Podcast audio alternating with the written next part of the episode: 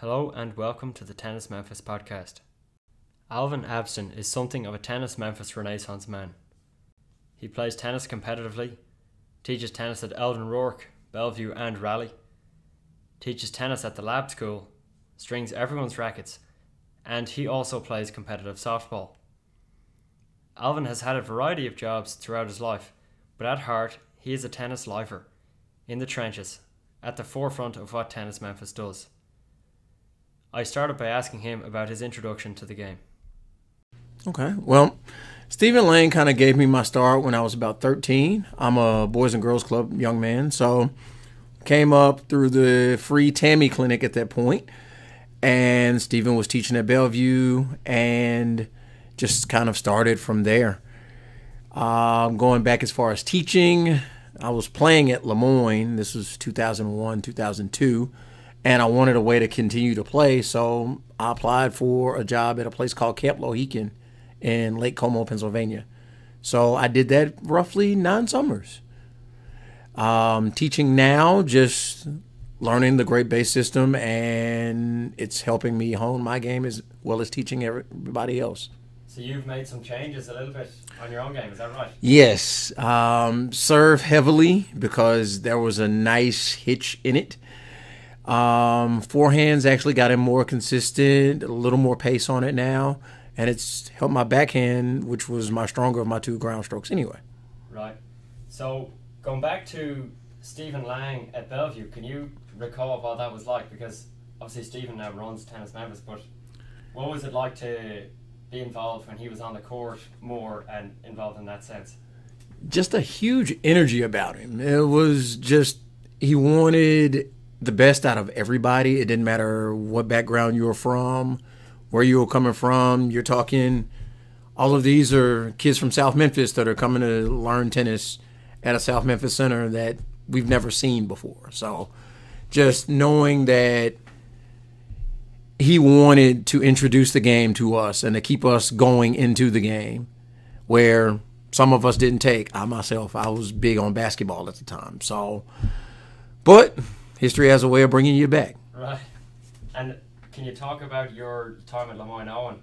We we make fun of each other because we were in the same conference, the SIAC. Right. So, tell us your history of uh, college tennis. Well, my history of college tennis is just it's a little stagnant, honestly. It's more so just I started one day, I wasn't even on scholarship or even thinking about playing at Le Moyne. I just happened to be between classes and I had my rackets with me. So I went out on the courts there and just hit a few serves. And fortunately for me, the then at the time ladies basketball coach and tennis coach, now the AD William Anderson, saw me and he just told me to stay put. Went and grabbed his racket. I maybe hit with him for about ten or fifteen minutes, and two days later, I had a scholarship at Moyne. Oh wow! So how many years did you play there? I only played actually the one year. So I played 2001 and 2002. Um, honestly, probably should have kept going, but I my my head wasn't there at the time. Right. So you've had a couple of different jobs. I know you were just giving me some tax advice. You work for the IRS. Can you talk about other jobs you've had since uh, high school? I guess before working with Tennis Memphis full time. Okay. Well, uh, if we're going back there, it'll basically be yes. I worked for the IRS for four years. Before then, I worked uh, pretty much an array of jobs at the current church that I attend, St. Luke's United Methodist Church, that's on Highland. That included security, after school care, uh, bus driving, athletic ministry, you name it. Before then, then you're getting into the Camp Lohican days, which were basically summers that kind of intertwine with St. Luke's. Uh, camp Lohican, again, is a sleepaway camp that's in the Pocono Mountains in Lake Como, Pennsylvania. And, you know, shout out to all my Lohicanites. So that was a special period, that those summer camps you kept going back, obviously, so you must have liked it. Oh yes, loved it. Uh, the relationships forged, the overall just learning, um, learning tennis there too. Uh, gentleman named Jim Jensen, who's really big in the Midwest when he was teaching full time, is the gentleman that kind of helped me on my journey to actually start teaching. Right. So can you remember what it was like, like giving your first lesson or, or your first clinic? Were you nervous? Were you enjoying? How, how did that all go?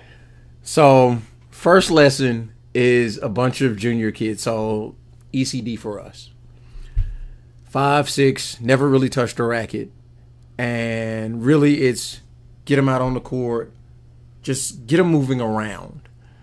So, you can imagine at 22, never taught a lesson. And there's just these like eight or 10 kids just staring at you like, what are we going to do? so, it made life entertaining. But over time, you get your feet wet, you get comfortable, you start to plan a little bit more, plan a lot better, especially now. But thinking about it from there to now, it's night and day. Right. So, so the first time I saw you on court, I think, was at the summer camp. You had your hands full there uh, at Eldon Roark. You had a ton of kids every day. So, can you talk about that experience and the numbers and the, the energy and the day and all those what in eight weeks. So right. how, how, how did you feel that experience went for you? Actually this was my first summer camp here. So that in itself comparing i'd almost say apples to oranges where you had different periods of you only had a certain amount of kids that can sign up to now you're having maybe 40, 50 kids on a court at a time that you're overseeing. So you're having to make sure one set of kids is on this path, one set of kids is really learning on this path. The younger kids are just really getting started, so you're keeping it fun for them as well. So it's a lot of back and forth and just making sure that you're on top of things to keep them on top of their game as well. So you're in the process of building up a program at Raleigh and building up that town centre. Can you tell me the history of that? I believe it was 2019. I think when they first redid the first four courts. Okay. So there was still hardly any traction. They would do summer camps out there, but that was it for the most part. Um, turn around to about the time you know COVID hits, tennis starts to pick back up because it's something that you can stay separate, but you can still do. So, with some of the um, some of the programming here, and just even like some of the guys that just kind of play between all of the places, we actually had a kind of just a fun day out there where it was like some guys from Memphis and then some guys from like Mississippi came up and we just played out there and it was great then. When was that? This was, I want to say, November of 2020. Okay. And from there, it became okay. There's a little traffic, so let's let's invest a little bit. So they did the other four courts, and now annually there may be three or four tournaments that Tennis Memphis will host out there. Cool. And we're trying to get a lot of mo- a lot more programming out. Um, one thing right now, Friday evenings, as long as the weather's good, from six to eight we have programming. So by all means, come out. It's free of charge. We have rackets if you need them. Just come on out and enjoy. So Alvin, you wear numerous different hats in your role with Tennis Memphis. You're a Renaissance man. You've got the stringing going. You're teaching some adults out here. You're teaching some juniors in Raleigh. And then, so you're doing the lab school. What is the lab school? And if I left anything out, let me know. Okay. So the lab school is a school that is, I guess, recently just started.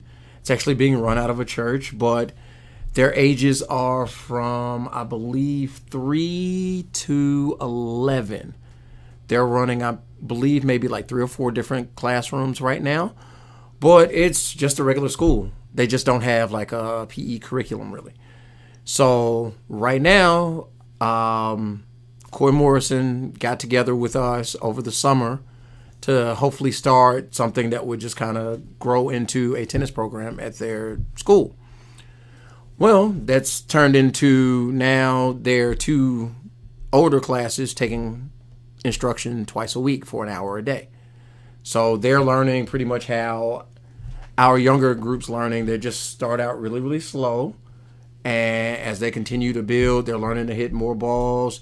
And it's it's on a blacktop. It's on a playground and a parking lot right now. So there's no net. Well, they they have kind of what the what you would call I guess a travel net or a pop up net. Cool. So those get set up so they're able to actually hit the ball over, and they actually kind of get to see the fruits of their labor right now. That's really cool.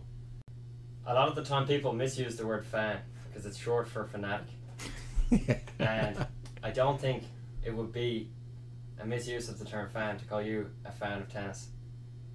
You're playing a lot. You love teaching. You love the string, and you love the gear what is it about tennis that you love so much? And, and am I right in, in calling you a fan of tennis? You you are right of calling me a fan of tennis. Um, honestly, I, I'm guessing because to a point, I can say tennis may have saved my life. It, for a while, there there was a there was a dark place, and just there were a couple friends that at that point I went to school, I went to college with that actually played tennis that kind of got me back into the fold because I had gotten away from it. It it just helped calm because it wasn't something that's been conquered. It's something that can't be conquered. So it's something that helps me improve every day. It's something that helps me keeps me engaged every day. So tell me about your background in other sports in terms of playing, uh, supporting, teaching, all that. Um, I, think you're a sports fan as well. Is, is that right? Correct. Um, as everybody in Tennis Memphis knows, I go across the spectrum as far as sports. Um, I still play competitive softball. Um, actually, I play 40 plus softball. Yes, I'm that old. You can't tell by looking at me at times. But uh, team I played with actually won a world ring in Dallas earlier this year. Um, I still play basketball, not as competitively as I used to, but I do play. Um, weird fact every year up until, well, probably next year now, I have actually com- converted a dunk every year on my birthday for the last 12 years. Wow. So this was it, though. um, football, I love. I love college football. Wait, what do you mean this is it? Oh, it, there will not be another attempt. My my knees cannot my knees cannot handle it at this point. Oh no! When, so when's your next birthday? February twenty third. That's funny. And then football, you were saying? Football, um, love in general, love more so the college game. And this is the only time that I say go Badgers, is, but it's because it's for Wisconsin and not Spring Hill. That's funny. So your wife and I have some history on the tennis court. and I uh, unfortunately hit her in the face with a feed one time. Yes. And uh, I apologize to both of you uh, for that happening. Dorian, you heard the apology on the podcast. But I want to. I've seen you both on the court a, a, good few times since then. So, what's that like working with your wife, trying to teach her uh, teach her tennis. How, how's that going and, and what's that experience like? It gets entertaining. Um, obviously, I'm having to learn to leave tennis on the tennis court and keeping everything separate. That's and that's been a big thing of mine to really learn. So, as far as teaching her, I don't have any true issues because she does listen she attempts to execute exactly what she needs to. She's grown night and day, honestly, from when she first picked up a racket back in March. So, again, our goal for her has been she plays a mixer by December. So I've still got a month and a half. Cool. What was it like working security? do, you, do you have any funny funny stories from that? Ah, okay. Um, there have been more stories as far as that where you may find a person squatting in a courtyard. There have been small small things as far as okay, someone's in a building that they're not supposed to be in as far as a church. Okay, you're not supposed to be over here or soap comes up missing. It's not really anything you're having to carry anybody out or anything like that. So maybe the soap story may be the most entertaining just because there was a guy for about six weeks that would legit come in and basically bathe in the restroom. But he'd take the entire vial of soap to do it. And for maybe about three or four weeks, we had suspicions, but we could never really say. So, in having to actually set up everything properly, we made sure when You mean the- set him up to be caught? Yes. yes. And that in itself was the toughest thing I think ever because yeah, that's not fun to literally have to walk in on a person as they're yeah. We'll just leave it at that. Yeah. So, so how did you catch him? Basically, we used about half a vial of soap. So this way, maybe if you had to, it'd be just enough to fully bathe.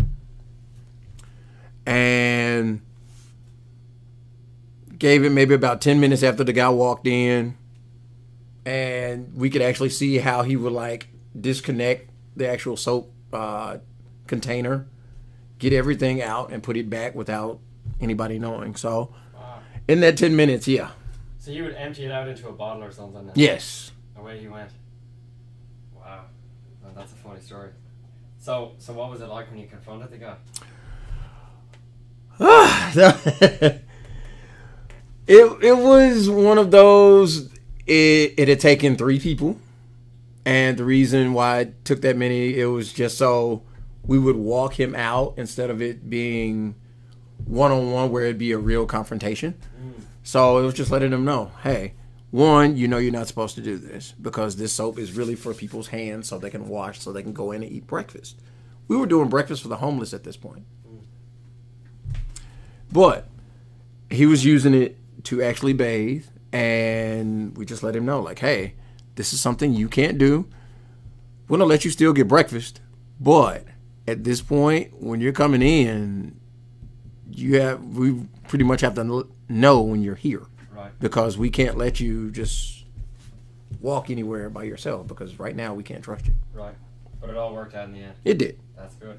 So a close friend of yours, Geo Plater or Platter? Plater. Geo Plater. We have some things in common. Uh, Geo and I, we were again both in the SIAC, Right. but uh, we are also both trained by Steve Smith. So, Okay. can you talk a bit about your kind of doubles partnership you have with him? You had a tournament there a few weeks ago. I believe you had some success. So, do Okay. you mind Well, uh, elaborating on that? Well, I'll go back a little further on that. So, Gio, at the point when I met him, was actually the head coach at Lemoyne. Right. So, there was a point where, and sorry, Chip, sorry, John, we played Chip and John at Bellevue. And at this point, I was just really getting back into playing. And for Chip and John, it was ugly. Really? I, I won't say the score out loud, but it was ugly. some bagels Uh, yeah, a couple bagels in there. or some breadsticks. A couple bagels and a breadstick, yeah. Right. But in any case, uh, getting to a little bit later on down the line, just we had been talking about it for maybe a couple of years just to do maybe a tournament or two just to see. And the time ended up being right. So we went to Nashville earlier this month, played in a 4 5 tournament, and we won the whole thing. So, Congratulations. well, thank you. Now, I hope you don't take this the wrong way, but Gio seems a little strong for a four-five. Is that is that true, or is, am I being, Uh, am I being he, racist? he's he- a strong. He's a very very strong four-five. Yes, uh, and, and in my case too, like even playing, I've I've only played like everything 4-0, I won't lie to you. I haven't played anything 4-5, 5 above.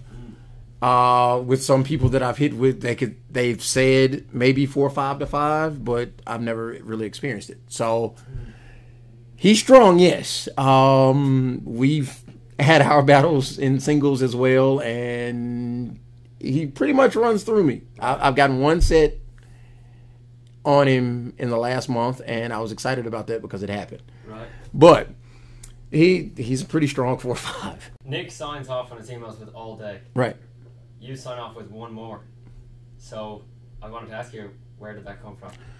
One more, just is kind of, uh, especially for tennis, it's a mantra of you always hit one more ball. You always want to hit one more ball than your opponent, or make them hit one more. So in that case, it's just being being more more so one step ahead. So get that one more rep in. Get that, make that one more shot. Right. So when did you adopt that mantra for your tennis? Whew, maybe about a year and a half, two years ago, just because it was something that it really stuck with me. And um, actually, a friend of mine does one where he says 10 more, but that's a totally different thing with his because he's got a podcast and he's a former Tiger. So, Cool. So, we both know that tennis, one of the major barriers to learning the game of tennis is a financial one. And because tennis is pretty complicated to learn, so Right. a lot of the time it costs a lot of money. right.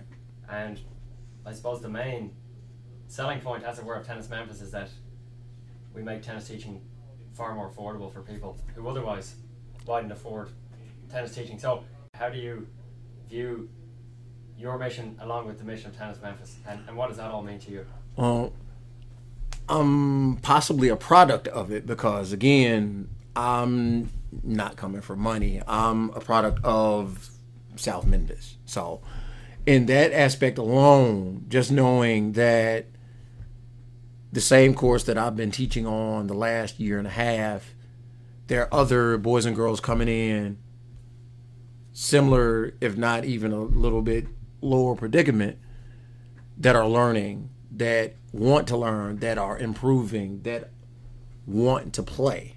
So that just furthers and pushes me every day. That must mean an awful lot.